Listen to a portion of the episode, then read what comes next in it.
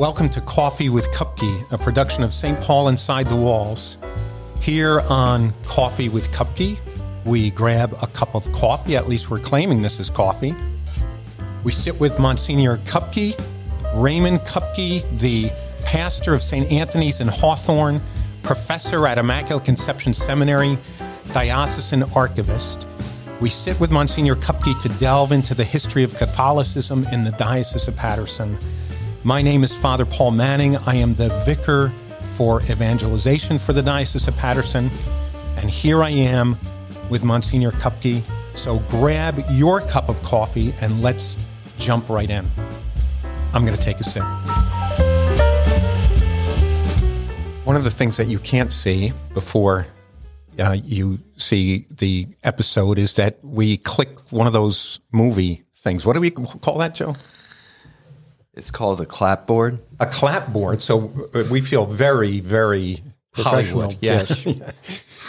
when we uh, uh, conversed last, we were talking about the second giant in Paterson Catholic history, Dean William McNulty, and we left him in his early 30s here in Madison, but uh, he's only going to be in Madison for what? Four years. Four years. And then he gets assigned to Paterson. to the city of Paterson, uh, St. John's. Yes. By this point, you know, he's like, I forget what number he is, like the 12th pastor of St. John's. Well, I wanted to ask you about that. You said there was a huge turnover, Yes. and w- one of the one of the uh, one of his predecessors was called Mad Phil. Mad Phil O'Reilly. Uh, is that an is that a, a piece for Weird Diocese of Paterson? It- it may be, yeah. yeah. Uh, Why was he there- mad? just he was very eccentric and, and used, I mean, it's, it's almost impossible to imagine this today. But he would like go out and hunt in the environs of Paterson and shoot game for his dinner table. I mean, it, you know, I don't know where you would go, you know, to, to, to rural Totowa or something, but Well, it's funny because he would be seen walking down the street with his gun. You know. This past year, we celebrated the funeral of Monsignor George Dudak from uh, Long Valley, Our Lady of the Mountain, Long Valley, who was a hunter. Maybe Yes. just mention that, right? Right. Well, George grew up in a rural part of the diocese in Hibernia. Oh, not Rockaway not. Ironia, Hibernia. Hibernia. So uh, he was kind of rural in his background, and and then had gone to Peru as a missionary. So uh, George liked to do that. Yeah. Yeah. Well, he would. I heard two stories at his funeral. One that uh, uh, um, he served uh, roadkill. uh, he would pick up the, the the police would bring freshly killed deer from the road, and George had a great relationship with the Washington Township Police Department.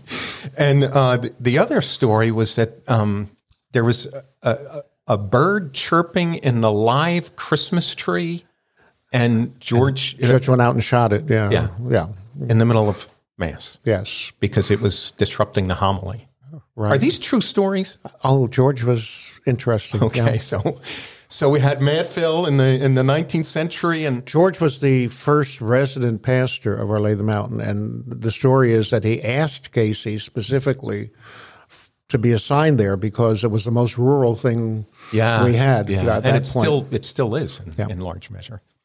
So, uh, um, Mons- Father McNulty succeeds. oh, you just hit on a major little detail there. You almost called him Monsignor. Yeah, That's for uh, later on in the episode. Right. But why don't why don't you explain that now, the Monsignor? McNulty was so long pastor and was so prominent in the state that by all rights he should have been made a Monsignor. It, it was just beginning to be common toward the end of his time, you know, uh, but he had so irritated the bishop that Oh, okay. Bishop Wigger would not even consider it. Yes. And the next bishop, Bishop O'Connor, for McNulty's golden jubilee as a priest, Fifty years. offered him to be made Monsignor. At this point in the story, some of his altar boys are monsignors. Oh boy! Wow. You know, at this point, the vicar general of the Newark diocese and the president of Seton Hall College were both monsignors, and both of them had served mass for McNulty at St. John's. Okay. But McNulty at this point just basically said to O'Connor, "It's, it's too late with too little. Okay. You know, you, you can keep it." Uh-huh. But O'Connor, for the sake of history, felt so unnerved by this whole thing that he wrote in on the diocesan register on the page for McNulty that the Monsignorate was offered to McNulty, but that he refused it. Wow. At that point, he had been the whole Dean thing. You know, um, I have seen publications that refer to him. He's, he's so commonly known as Dean McNulty that some people think it's his Christian name. Dean. Yeah. Yeah, they don't even know that he's really It's a William. title. Yeah. Yeah. so we are. I, I am going to ask you to explain what that title means uh, when we get to that point. But um, at 34, he's a, um, He arrives in Paterson. and um, you mention in the book that he immediately uh, decides that St. John's needs a church that is on the scale of a cathedral. Paterson was growing rapidly. The Catholic population of Paterson was growing rapidly. The original St. John's was a small wooden structure in way in downtown Paterson, uh, uh, on the site of a very popular Peruvian, restaurant. now. But that only lasted like 14 years, and they outgrew it that quickly. And so they purchased the property on Oliver Street a couple of blocks away from the cathedral and built a new brownstone, a substantial church. But by the time McNulty gets there in 1860, they've already outgrown this. And so he and he did not like it. It's still standing, actually, the, The, building. the old church, yeah. But uh, he did not like it because it was on side street. Oh, so he wanted So something on Grand. He wanted and Main. he, he wanted the property on the corner of Main and Grand because, in his words, this is the only place where the Catholic Church should be.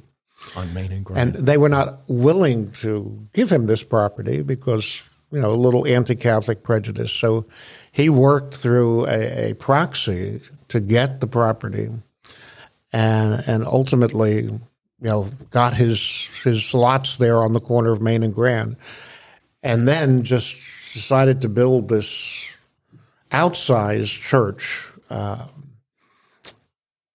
And and it obviously is our cathedral to this day. And uh, I, I'm thinking that would be a great title for a chapter or a book on the corner. on the corner of Main and Grand, yeah, Yeah, absolutely. And absolutely. and in many ways, it maybe that's the chapter for. Uh, uh, uh, Monsignor Sylva's uh, tenure at the at the cathedral on the corner of Main and Grand. Yeah, he um, he got a, a prominent uh, American church architect to um, uh, Patrick Design. Keely Okay. to design it. Keely? Uh, Keely. Yeah. Keely is also the designer of the cathedral in Chicago, the cathedral in Boston. Oh. Uh, uh, he he did several hundred. You know, Catholic church buildings in the United States in this period. Interesting. And they, you can see some similarity, you know.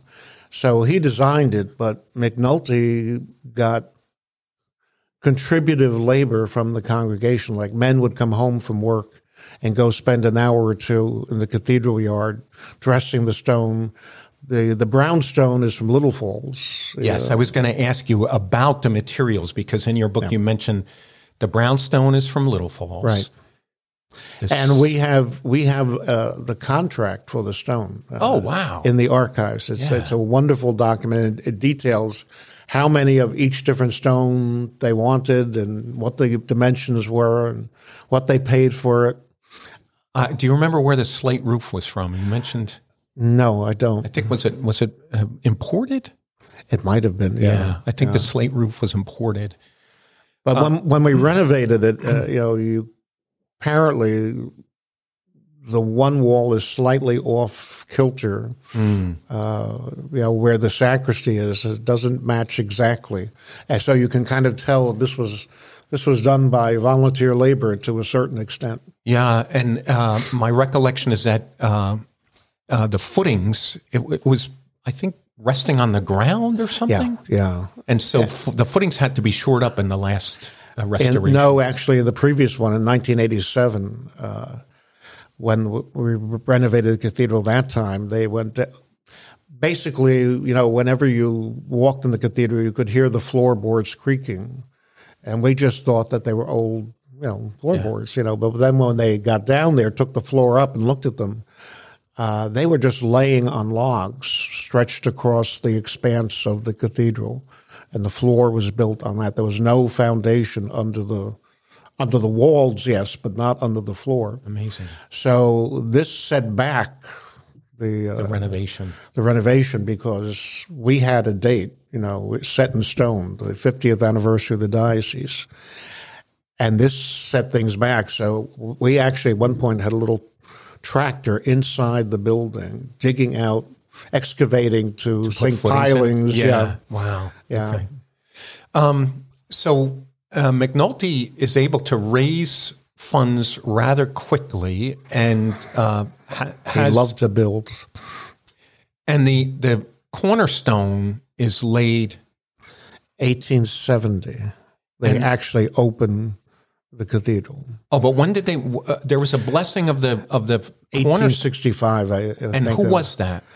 Uh, this would have been Bishop uh, Bayley. Bayley? Yeah. And so you had an interesting detail about Bayley coming to bless the ground and lay the cornerstone, I guess. And um, one little detail that I felt I should mention is uh, that there was a band from Brooklyn there. I thought Bishop Sweeney would be happy to know that there was a, a band playing at the at the laying of the cornerstone. from Brooklyn. Yeah. How did that happen? and you- and well, you you know you used your Catholic uh, connections, same as you do today. You know, who who do we know that has a band? Well, you know, John Sweeney over in Brooklyn has one, and so we, we bring him over. Perfect. But uh, they they talk about like an enormous crowd, like something like you know I. I I have to think they exaggerated, but sometimes I'm not so sure. Like twenty thousand people uh, present for the For the uh, with no sound system. you know. yeah. Yeah. You wonder how they did that. Yeah. But I I thought for much of it that the crowds were exaggerated along the way until I saw pictures of the dean's funeral in 1922. And the crowd is enormous, right down Main Street in Paterson. Basically, when he died, the city shut down for the day. Yes. Like there are people five and six deep all the way down Main Street as the procession is going Yeah, to Holy Sepulchre. So you look at it and you you kind of numbers were accurate, reevaluate. yeah. Maybe they actually did get those kind of crowds. Yeah, that, and that picture is in uh, Living Stones, which we'll try to put up.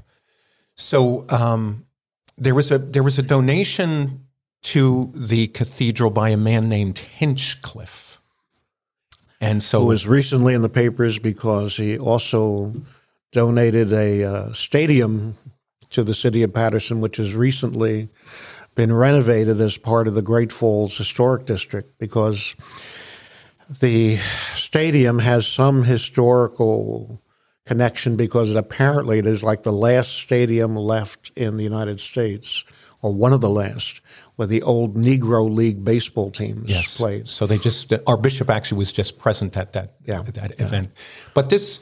This would have- have been an earlier Hinchliffe who donated Yes, the altar. The, Hinch, the Hinchliffe family has been prominent in Catholic Paterson right through. And so, so this uh, first mention of, of the Hinchliffe family is connected to the old, altar. The old altar, right? The, you know, we would have to show a picture of it, but the altar in St. John's was a, a grandiose uh, wooden background. It, it was big enough that there was a passageway through it to get from one side of the all sanctuary to the other. Uh, you know, it was it was five steps instead of the typical three. yeah, and uh, we have a few pieces of it left in the in the chapel in the cathedral today, in the Lady Chapel. The tabernacle is like one of the pinnacles of the Yes, old. Yes, I remember it because I, I believe uh, my class was the last class ordained in the old before cathedral, that. before the '87 renovation. Yeah, before that high altar. Yeah. yeah. And uh, Monsignor Sylva has taken the centerpiece of the altar itself, the and re- restored it and has it on display in the Redeemer Center there outside in oh. that little window. Box. Oh yes, yeah. That that's that would be worth looking at again. So the the cathedral was consecrated on the feast of Saint Peter, Peter, and and Paul. Paul. Yes, in 1890, which was a a very unusual ceremony because at that time there was a distinction liturgically between blessing a church and consecrating a church. And a church could only be consecrated if it was free of debt. So That's interesting. hardly any of the churches in the diocese that go back were ever consecrated. The oh. cathedral is one of the exceptions. And, you know, McNulty, This was a testimony to his ability to yes, fundraise. he opened it in 1870. And over the next 20 years, raised funds, first of all, to finish it off. When it opened in 1870, all the windows were clear glass. okay. Uh, the spire of the tower was not up yet. The Lady Chapel was not in existence. So, over the next 20 years, he raised enough money to finish off all of those parts of the cathedral and also pay off the debt itself. The figure that we have, I think, is like $292,000 for the whole construction. Wow. Which would be a drop in the bucket today. You know, Yeah, that's almost what you would pay for A consultant or something. so yeah, but you know, at that time we were building small wood frame churches for less than a thousand dollars. So Oh wow. Two hundred ninety two thousand dollars is an enormous sum. yeah. But he he raised it, and um, but again, there's um, you know there's that little tension between him and Bishop Wigger. He he asked the Bishop of Philadelphia to come up and Oh boy, that was a mistake. Right? it's never going to be a Monsignor. No, no.